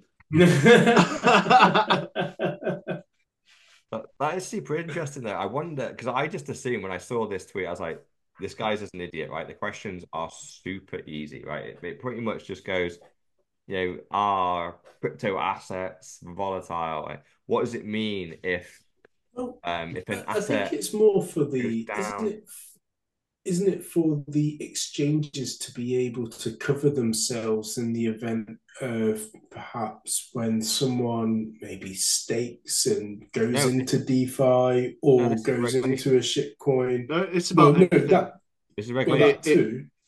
No, it's it's only That regulation. Like this doesn't. They got told to do this. Like this is what we we just talked about like three months ago, where they went. The regulator said you have to check that people know what they're doing, and they put 25 questions out. Like you have to ask these questions, otherwise you are not compliant to these financial regulations. It's the same as yeah, KYC and yeah, AML. So they are not doing this for any other reason other than the fact they've been told to. yeah. which is why I think people are going, it's basically buggy and who knows what's going on. Because the, the rules are just Hmm. so like, because as we know with all regulation, right, they don't tell you black and white. They just tell you the gray, which is you need to ask these Hmm. questions and make sure to like all good endeavors, they use words like that, that um Yeah, like best naive, endeavors. That's the yeah, one. Yeah, best endeavors, yeah. Naive investors aren't like manipulated and taken advantage of you like trading in this asset. And you go, well, how the fuck, what does that mean? Right? How, what, how are we meant to protect the world from like, and, and obviously like the, the, the example is used literally in this tweet as well, which is, well, I can bet my money on a football game. I can go into a casino and just gamble all my money. yeah. Is the casino doing best endeavors to protect me from blackjack or from in the roulette wheel? No, they are not, are they? They clearly let me. I could walk in with my entire net worth and gamble it on red or black and lose it, and no one is saying a word, and no one is changing regulations to stop that, right? Everyone is very happy that that system works. Whereas suddenly the crypto world, which really by that they, they want to block Bitcoin. They I'm I'm pretty sure they're fine people investing in crypto because they know they're going to lose their money. They're trying to block Bitcoin, and it's oh no, if you're going to invest in Bitcoin, we need to protect you. We need to ask you these 25 questions before you put your money into this because we don't want to get you, you we don't want you to get hurt. And it's just it's more surveillance. And and it's bizarre if, if they are if they are starting to limit people based on our because I remember actually in the regulations, right, it said you can't gamble or you can't um, buy more than something like 10 or 20% of your net worth. So I wonder if that's what's happened, where they've looked into this person's account, like you said, this person has bought a lot of Bitcoin recently. They've then told them what their net worth is. They've worked out the two percentages and gone, well, we know your Bitcoin balance roughly because we've got access to part of it, and you've just told us what your net worth is. You've got too much Bitcoin based on your net worth, so therefore, we're going to stop you buying any more. Maybe that's what's happening. And the only reason that I haven't come across this is because number one, I use multiple exchanges, so they don't have a full view. Um, but um, I also lied about my net worth. So it's like the percentages were okay for me and I got through. Because the questions are piece piss easy, but I wonder if that 10, 20% thing's coming in and they just haven't Yeah. figured out the error messages yet because he's just going trade. It says on his screen trading is not allowed. I wonder if that's because not because you got any of the questions wrong. It's because you've already bought your allocation of Bitcoin this year. Mm. Like, holy shit. Is that what is that? This story suddenly went from being like me laughing at it to this is big. Are they blocking people buying Bitcoin? Because You've brought too much this year based on your net worth. So we're going to block you for your own safety. This is them literally stemming the flow of money into Bitcoin by restricting how much of people's net worth can go into it. You can't go all in. No more Mr. All Ins. Unless you lie. You just got to lie and say, my net worth is 100 I was million. just about to say that. Well, we, we, we don't advise lying. No. You fucking expect it. um, talking of lying and being compromised, this is breaking news that the SEC Twitter account was uh, hacked, and um, and it was compromised to put out a tweet saying that the ETF had been approved. So uh, that went up, and then obviously was quickly taken down, and there has been a crash in uh, the price. I say a crash; it's not really a crash, but a, a, a spike trending downwards, let's say. But that's what it's been based off. So uh, that is breaking news as we speak and record right now. That one two six. Oh man, I, I thought someone had just changed their name to like the US Securities and Exchange Commission. And it wasn't the official account, but it actually was the official account that literally said Yeah, someone sent me a message saying, um, good luck. And then they said, oh, fuck, the SEC's been um, been hacked. So they're very gutted that they um, that it didn't happen because I think he's been getting very excited for the last few months. Yeah, there was Never mind. there was like a couple of grand spike, and then bizarrely, once it got revealed as fake, a four grand regression. So we went up 2k, and then when it got found out Yeah. it fake, we go down 4k. Yeah, Yeah. Gee, that all happened while we were on air as well, like recording. yeah, exactly. See, Up like Bitcoin down. Twitter, like Bitcoin, it doesn't fucking stop for anyone, doesn't it? We just jump for an hour, and already we've missed a fake listing of the SEC from the SEC Gov Twitter. Like someone hacked it purely to fucking send this ETF news, clearly trading that news. If they want to find out who did that, right, go and have a look who profited from the peak and the drop. But this is where I was just about to, longed uh, to it who back shorted to. it. It's fucking them. Yeah, They're the fuckers yeah. that just did that. You know, you're banning people from answering questions, but really it's the people that are actually in, and they're the ones that you need to look at and uh, who's who's profiting from it. As always. Should we race through these uh, these last couple of uh, stories? So, obviously, we did we touch on? I can't get on the regulation, the US regulation. Oh, we just talked about that one. So yeah, that one's that was done. Uh, Frederic tulips again. Ah, I don't even know why we're talking about this. It's, I mean, it's funny because it's another tulip. So it's someone called Gordon Johnson, who's some Mm. kind of like Wall Street analyst. He talks about not eager and driven at all. I wish you all the best in Bitcoin, blah, blah, blah, blah, blah, blah, blah, blah, blah, blah, blah, blah, blah, blah, blah. It would literally cause a literal collapse of the USA by hyperinflation, um, blah, blah, blah. And he's like, I love the USA. And it's just like, he's a simp he's a fucking moron, and he's also comparing to um, a pattern of tulip prices which went up within a year versus how many cycles we on? Four now? I always forget. Um, so yeah, it kind of he kind of like ruins his whole, whole argument with that picture. You're kind of going, okay, you don't like Bitcoin, blah blah blah. He hasn't really said anything in that text, um, apart from he loves USA and he doesn't want to destroy the dollar. Um, but then yeah, he destroys the whole argument by posting something which happened within a year. Now, what's really funny about him, which I read in the comments, is he is ranked um, number 8,325th out of 8,665 Wall Street analysts, and also 32,539th out of um, 36,796 experts. So not particularly high. So he's telling you what to do. Do But he's not do very what high. his average return is on per stock. Oh, this is this is brilliant. Minus 9.4%. So l- let's listen to good old Gordon, who will let, get you to lose your money faster than inflation. Um, on his minus 9.4%. Even if you're on a Bitcoin standard, this guy loses you money. Yeah, he, he's an absolute fucking moron. But let's listen to him compare Bitcoin to tulips. Mm-hmm, I don't know mm-hmm. why this has got so much traction. Is he on TV or something? This guy. He must be. Yeah. Yeah, But how is he on TV when he's got such a bad record? Why? Because he's a simp for the US dollar, isn't he? But what I like, right, is there's a reply to him, right, which basically just goes, "All right, fine. If that's true, then why is the SEC entertaining allowing a Ponzi scheme fraud tulip vehicle to be delivered to the America via BlackRock Fidelity through, uh, you know, an ETF, right?" And his answer is ask them. Does not change one thing I said. The US government currently is not com comprised of our brightest, and they are bought and paid for.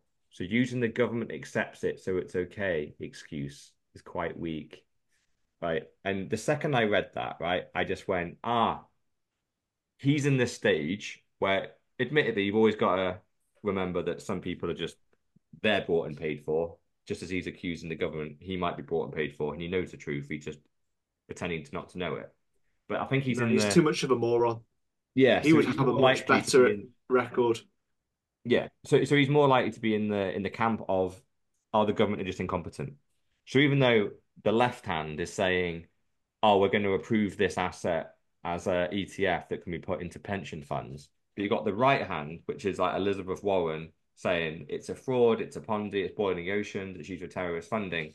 His answer to the left and right hands not making sense is the government is incompetent. They don't they don't communicate, which is why even though they're telling with the right hand, Bitcoin is the worst thing ever, the left hand is going, let's allow this to be put into pension funds, right? Doesn't make any sense. Yeah. The real answer is it's it's conspiracy. It's it's not incompetence, it's conspiracy. They know exactly both things can be true. And the reason why Bitcoiners know both things can be true is that their hatred of Bitcoin is true. And they are absolutely communicating this with the SEC. And the SEC are only doing what the the central government are telling them to do, which up until now has been deny, deny, deny, deny. Now they have got their shit in order and they have their best and most controlled company that can run ETFs ever that will absorb the majority of the volume, BlackRock, to come in. It's taken them a while to get BlackRock into position to have an ETF. Before, with all these little companies, they're like, well, fuck these little companies. They're not having their ETF. We're going to slam Bitcoin down into the ground. It's we're going to keep fucking fudding it and hope people don't buy it because they we don't want people fleeing our money. But then they managed to go, you know what? It's not going away, is it? How, what's the best way to beat someone? If you can't beat them, join them. And that's what they've done. They've gone, fuck it, let's get BlackRock to make an ETF. Yeah. With that name, the majority of the money will flow into BlackRock. It's going to be paper Bitcoin. We can control the price, we control the coins, tr- control the keys. So suddenly you go, all right, yeah, if you're a bit of a simpleton, you can you look at this and go, ah, it's incompetence. They both hate Bitcoin on one side of government and love Bitcoin on the other, and they're just not talking because they're not joined up. But if you once you put the pieces together, you realize now this is a conspiracy. Both things can be true at the same time. It can be part of the same plan. They outwardly hate it, and then they pretend to love it over here because really what they're trying to do is co-opt that asset. Because the ETF, Mm. as we know, the ETF is a trap, right? You, you, any Well- money you put into that ETF over the long term, it's the same as putting into a pension. You, you might think you've got Bitcoin gains, but go on then, sell that asset. How much are they going to tax you on it and all that kind of stuff, right? Try and leave the country and you know access that ETF money from El Salvador or from Serbia. Oh, you're not a US citizen anymore. That's the I Serbia was blocked IP address immediately. Two two things which are really interesting about this is um is MBIT in bold, which says um which would likely cause a literal collapse of the USA by hyperinflation. It's just like it's going that way anyway. You know, it's just going to get Yeah. sped up, and it's it's pretty much what Bitcoiners agree on that it needs to end because it's causing all these wars, it's causing impoverishment, it's causing people to be put down and kept down. And the one which I always love is a Charlie Munger quote. So Bitcoin is rat poison. So when I hear this, I always ask myself, who is the rat then? Because if Bitcoin is secure, who is the rat? Is it the US dollar? And did he actually mean something different by it and couldn't say it openly because of how he worked and the fact he was an investor for Berkshire Hathaway and ultimately was owned by the mm. government? Yeah, exactly. Because rat poison makes no sense because he Bitcoin would be a mm. rat, it'd be a pest, wouldn't it? Rat like poison. That, like you know, gold was rat poison to to rhinestones and to aggry beads, right? Yeah, exactly. Yeah, but so when you poison, actually, yeah, rat like poison. Saying, you think about saying, it. Yeah, he's saying Bitcoin is rat poison. It's just like, well, but you're saying Bitcoin's bad. You're saying that Bitcoin's got a purpose. Then it's taking something out, and it's maybe a bit of backhander, which no one's really appreciated. Correct. Yeah. yeah. He doesn't mean it as a compliment. He means it as a. It's as useful as rat poison, as in, what are you going to do with some rat bad. poison? Fucking eat it. Yeah, it's going to kill you, right? It's... Yeah, it's going to kill the dollar. Yeah, that's that's what the meme but is. Ultimately, the dollar is, as like every other currency, although it is clearly the strongest of the 160 that are out there, um, it's always going to go to zero. It's just being sped up by the fact that the hardest money known to man is alive and kicking, 15 years old. Right, let's move on. Next story is hack of the week.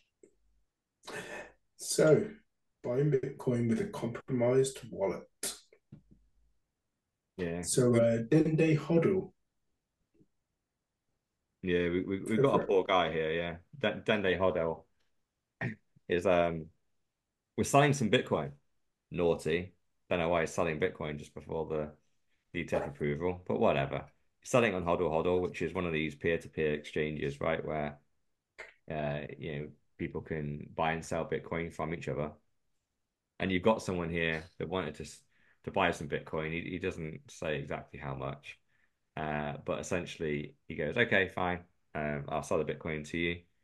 He receives the fiat, and so he sends the Bitcoin to his wallet, uh, and then straight away the guy goes, "Oh yeah, it says I received it, but then straight away it just got sent out again. So my balance is zero. What's happened there? What have you done? And obviously the guy, you know, um, Dende Hodl was just going, well, you must have a compromised wallet because I sent you the Bitcoin. And the mm. fact that you got swept instantly is nothing to do with me. I can't send it from your wallet. It just means you've likely downloaded a compromised wallet and it has just been waiting for any transaction to hit it and it just sweeps it straight off. Just automated, built into the wallet, and it sent it straight to the hacker's address instead of yours. So unfortunately, thanks for buying Bitcoin from me, but you have no Bitcoin. You just lost it. And it's nothing to do with me. So sucks to be you. and uh the, the, the apparently they, they they're looking at it and they're going it looks like it's um what was it i think exodus wallet they're talking about in here and there's a chance that he um downloaded a fake exodus uh, wallet apparently this is the first time he'd used the wallet so I, i'm guessing he's probably on android um because android very easy to get apps approved on android uh, Google don't really do much checking; they just pretty much approve everything. Whereas on Apple, it's, it is harder to get scam wallets put on. They do do a lot of verification. Um, for someone that's had a few apps on the App Store, a pain in the ass. I've had every app I've ever put on um, stuck in verification process for months, where they're double checking everything that I've said is in the app, and they're going, "Well, what's this bit of code? What's this? What's this?" And uh, because they think that maybe the app is doing something behind the scenes, um, that it shouldn't be. And um, whereas on Android, everything just gets approved. So that's what's happened here. I think someone's put a fake Exodus wallet onto the Android App Store, which has a hidden bit of code in it, which sweeps the wallet the second any money gets put on. And this poor guy has been swept. Just another reminder to be very, very careful about wallets. Um, don't put too much money on a wallet that you're not willing to lose. And I guess the lesson that I would probably learn from something like this, if you do download a new wallet, maybe just send it um, a negligible amount of sats just to see what happens. Because uh, the, the likelihood is the code that's sat in the background, it will sweep any sats straight off. So send it like a fiver uh, or something, right? And just see what happens.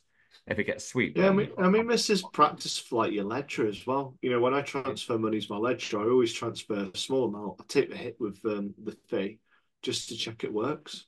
Yeah, well, that's that. You're testing the address there, aren't you? In this instance, you're you haven't tested the address yet when you fire up a new wallet. But what you want to make sure is that when you do send to that address, does it get swept off? That isn't something I've ever checked for.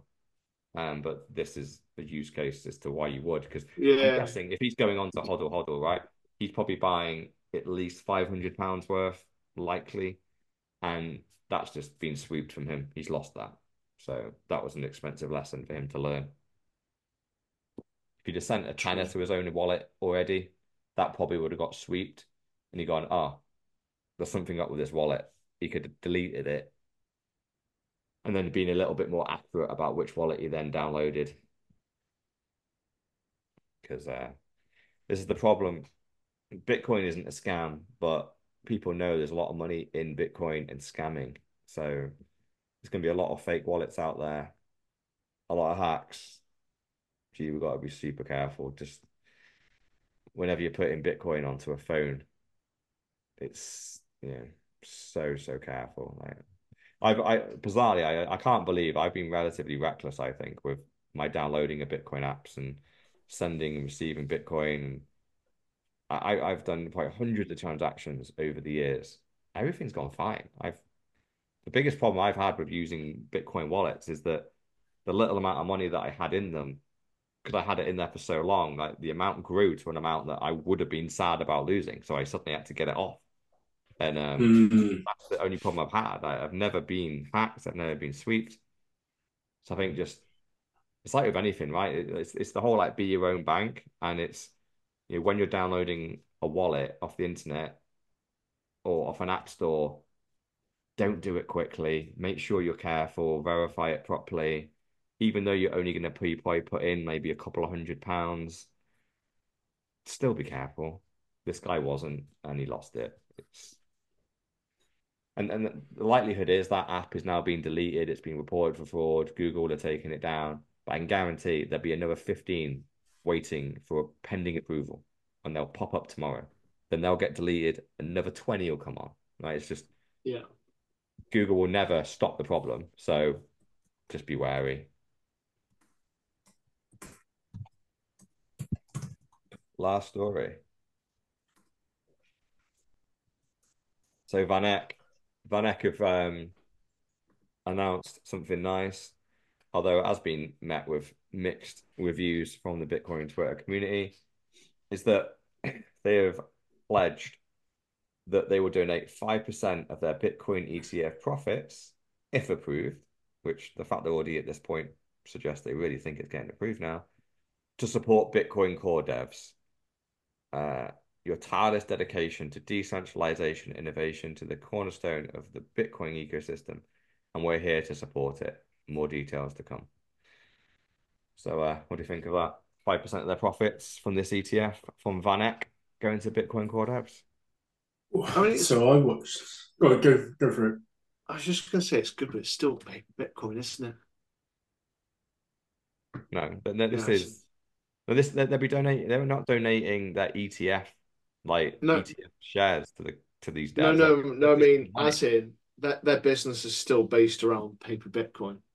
Yeah, of course, yeah. But then so, the, so it's good. The Bitcoin it's good for the network. Are getting real money, right?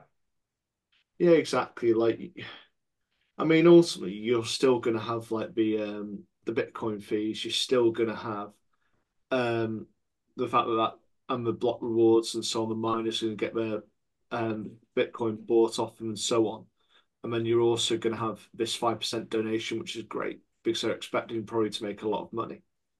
But it's still encouraging people around the Bitcoin pay, the paper Bitcoin route. However, you have got the fact that you got the donation, which hopefully will fund more. So we'll start looking at more layer two stuff, which I think needs to innovate in order to move Bitcoin along.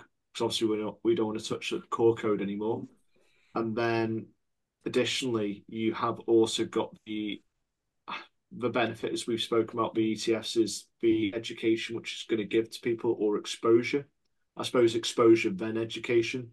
So like all these people who wouldn't touch Bitcoin before, they're going to buy it, and then they're going to start going, oh, maybe I want to read about Bitcoin because I've had all these green arrows. Maybe I'll read a bit, bit about it and see what it's about. You know, maybe I'll read the Bitcoin stuff and I'll go, oh, fucking hell, why have I got my money on on um, in ETFs and not just in Bitcoin? So I think some good will come, but I kind of it does worry me the whole thing, and that's why I'm quite negative towards even though they're donating money. Yeah. Uh, well, I read the comments and thought very similar, but uh, ultimately, I do think that this whole thing has to pan out. We have to do things like this, so it's kind of like trial and error. Let's see what happens. If it if it's if a good thing comes from it, fantastic. If not, we've tried it and we've learned from it. But it's interesting to see that they have pledged for 10 years that they will be continuing to uh, to pay the um, the, the devs as well. And I guess 10 years in tech is a long time. So let's see if they hold on to their pledge. And who knows, VanEck may not even be here uh, because in this whole ETF um, race for an ETF, there will be winners and losers.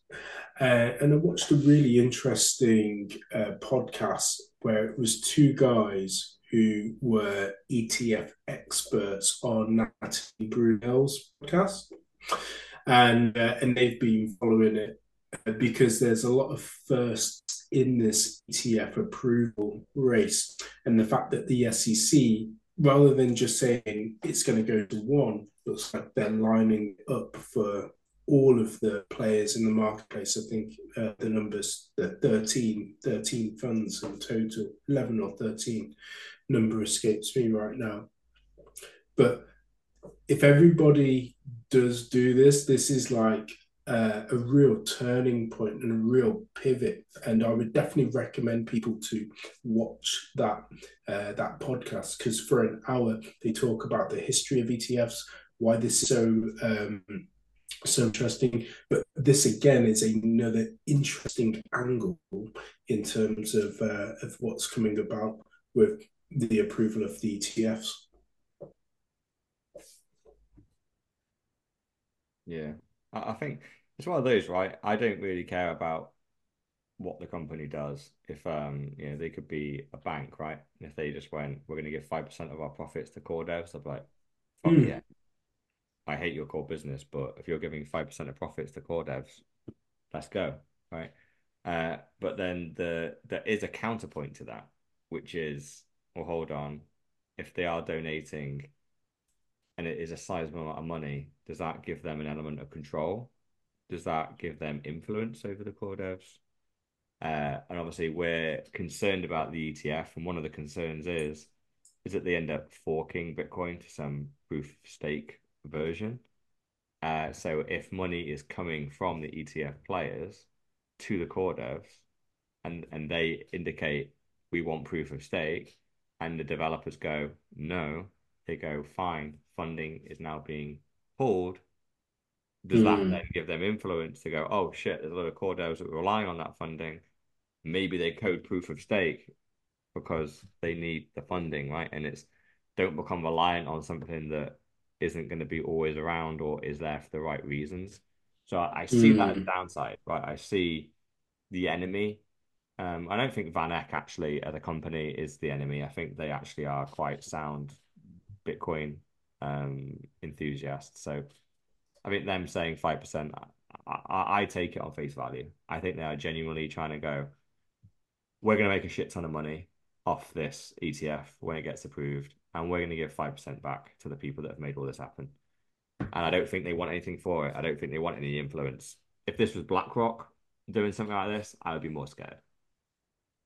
I wouldn't like yeah. BlackRock directly funding our Bitcoin devs.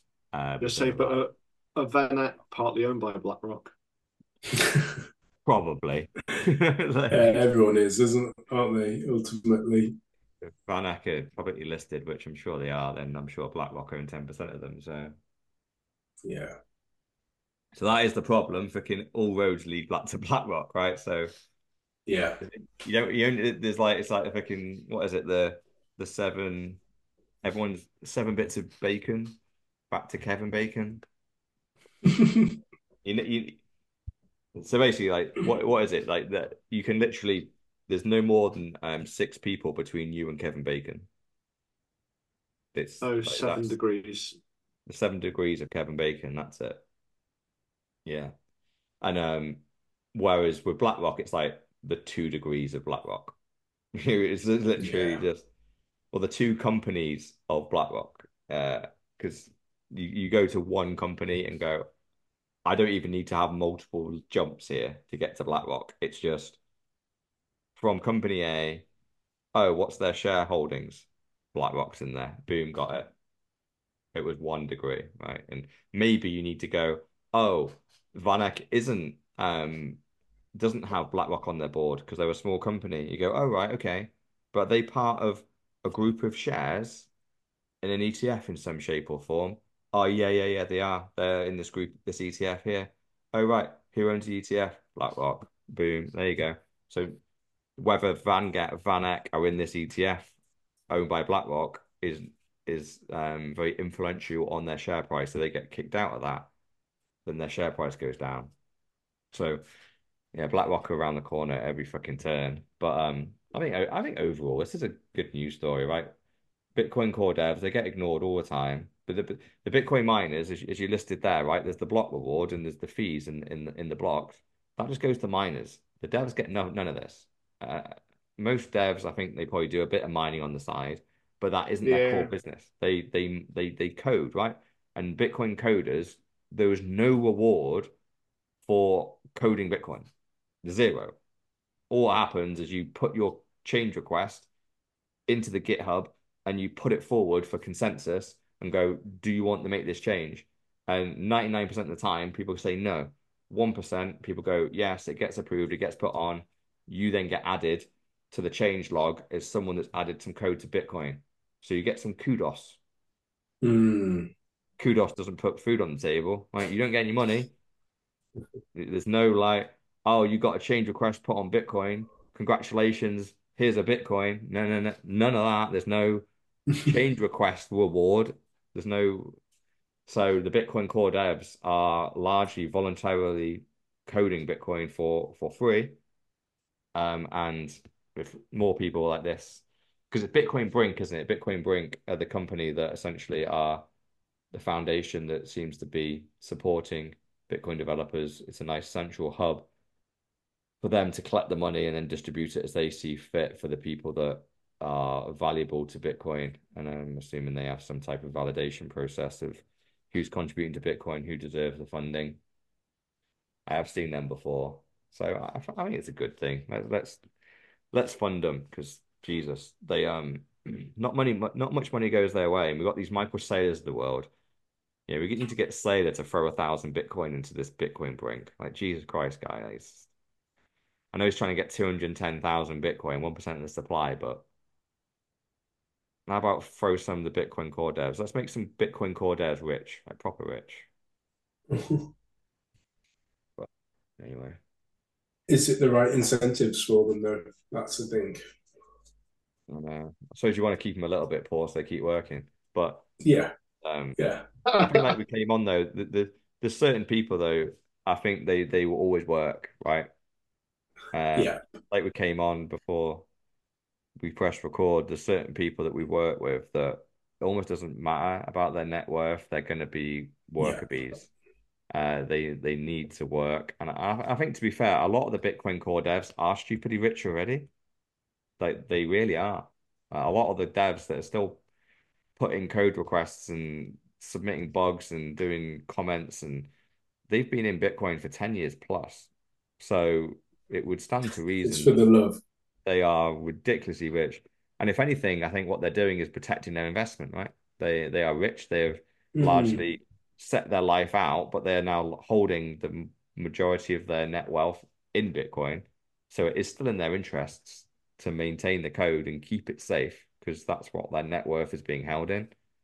But I think we need incentives to bring new people in. It should be if you can work on Bitcoin and be impactful and fix bugs and do good code, you can earn hundreds of thousands a year to do that. Yeah, that should be the thing, right? You should be able to do that, just like working at Microsoft or Facebook or Google, Amazon. It's a very high paid job. At the moment, a Bitcoin core dev, it isn't a high paid job. It just isn't.